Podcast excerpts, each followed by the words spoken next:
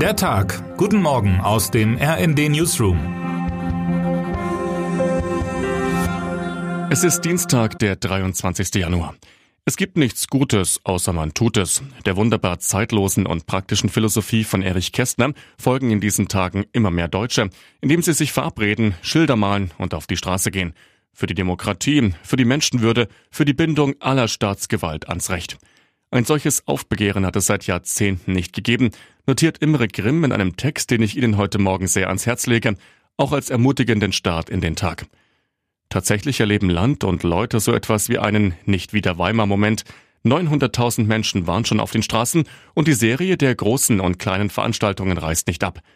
Heute zum Beispiel, an einem ganz unspektakulären Dienstag, gibt es Kundgebungen gegen Rechtsextremismus im schwäbischen Rothenburg, in Darmstadt, Heilbronn und Schwerin.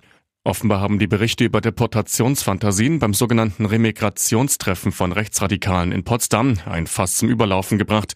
Dort war gefordert worden, Deutschland nicht nur stärker gegen Ausländer abzuschotten, sondern auch längst eingebürgerten Deutschen mit Wurzeln im Ausland den deutschen Pass wieder zu entziehen. Die AfD sieht sich, wie Jan Sternberg berichtet, in der Defensive. Die Demos seien Systemaufmärsche wie in der untergegangenen DDR, zetern die Rechtsradikalen in ihren Netzwerken.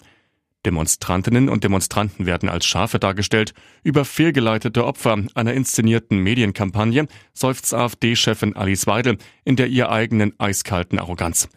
Der rechtsextreme Thüringer AfD-Chef Björn Höcke verglich eine abendliche Leipziger Kundgebung gar mit Aufmärschen der Nationalsozialisten. Man hat zwar Taschenlampen, also Handyleuchten in den Himmel gehalten, aber es sah so ein bisschen aus wie 1933 die Fackelmärsche der Nazis. Woher kommt so viel Aufgeregtheit? Ist die AfD plötzlich ein bisschen durcheinander? Weidel feuerte einen Mitarbeiter, der im Remigrationstreffen teilnahm. Zugleich spielt sie dessen Bedeutung herunter und dann fängt sie auch noch, um rasch abzulenken, eine neue Debatte über den Austritt Deutschlands aus der EU an. Das alles spricht für Verwirrung. Sieht die AfD schon ihre Fälle wegschwimmen? Gleich zwei Konkurrenten wollen demnächst im gleichen Teich fischen wie die AfD, das Bündnis Sarah Wagenknecht und die Werteunion-Partei von Hans-Georg Maaßen. Und dann ist da noch diese lästige, selbstbewusste Mitte im Land, die doch allen Ernstes mal eben mobil macht und damit für alle Welt schon von weitem sichtbar die Behauptung der Rechtsradikalen widerlegt, sie seien die wahren Vertreter des Volkes. Auch in den USA läuft derzeit ein spannender Kampf um Maß und Mitte. Unser Washingtoner Korrespondent Karl Dömens berichtet aus New Hampshire, wo heute die Vorwahlen der Republikaner stattfinden. Nachdem der völlig verschätzte Ron DeSantis aufgegeben hat, geht es nur noch um das Duell Donald Trump gegen Nikki Haley. Haley, 52, klug, besonnen und charakterlich integer, ist in jeder Hinsicht ein Gegenbild zu Trump. Sie hat jetzt bei den Vorwahlen in New Hampshire die Chance ihres Lebens. Trump liegt auch hier vorn. Sollte es Haley aber schaffen, ihren Abstand zu Trump eindrucksvoll zu reduzieren, wäre das bereits ein guter Grund, ihre Kandidatur fortzusetzen. Es wäre ein Hoffnungszeichen, nicht nur für die USA. Ergebnisse aus New Hampshire werden erst am frühen Mittwochmorgen europäischer Zeit zu uns durchdringen. Gleiches gilt übrigens für die diesjährigen Nominierungen für die Preise der Academy of Motion Picture Arts and Science in Beverly Hills, Kalifornien, auch bekannt als Oscars. Wer heute wichtig wird. Von Bojana Christo haben die wenigsten Europäerinnen und Europäer je gehört.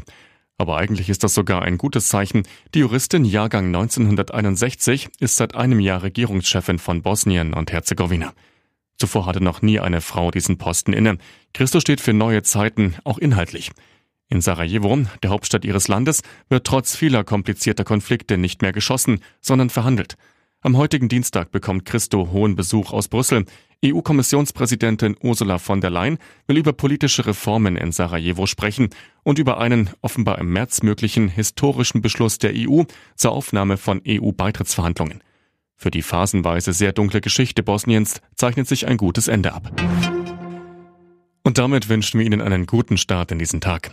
Text Matthias Koch, am Mikrofon Tom Husse. Mit rnd.de, der Webseite des Redaktionsnetzwerks Deutschland, halten wir Sie durchgehend auf dem neuesten Stand. Alle Artikel aus diesem Newsletter finden Sie immer auf rnd.de slash der Tag.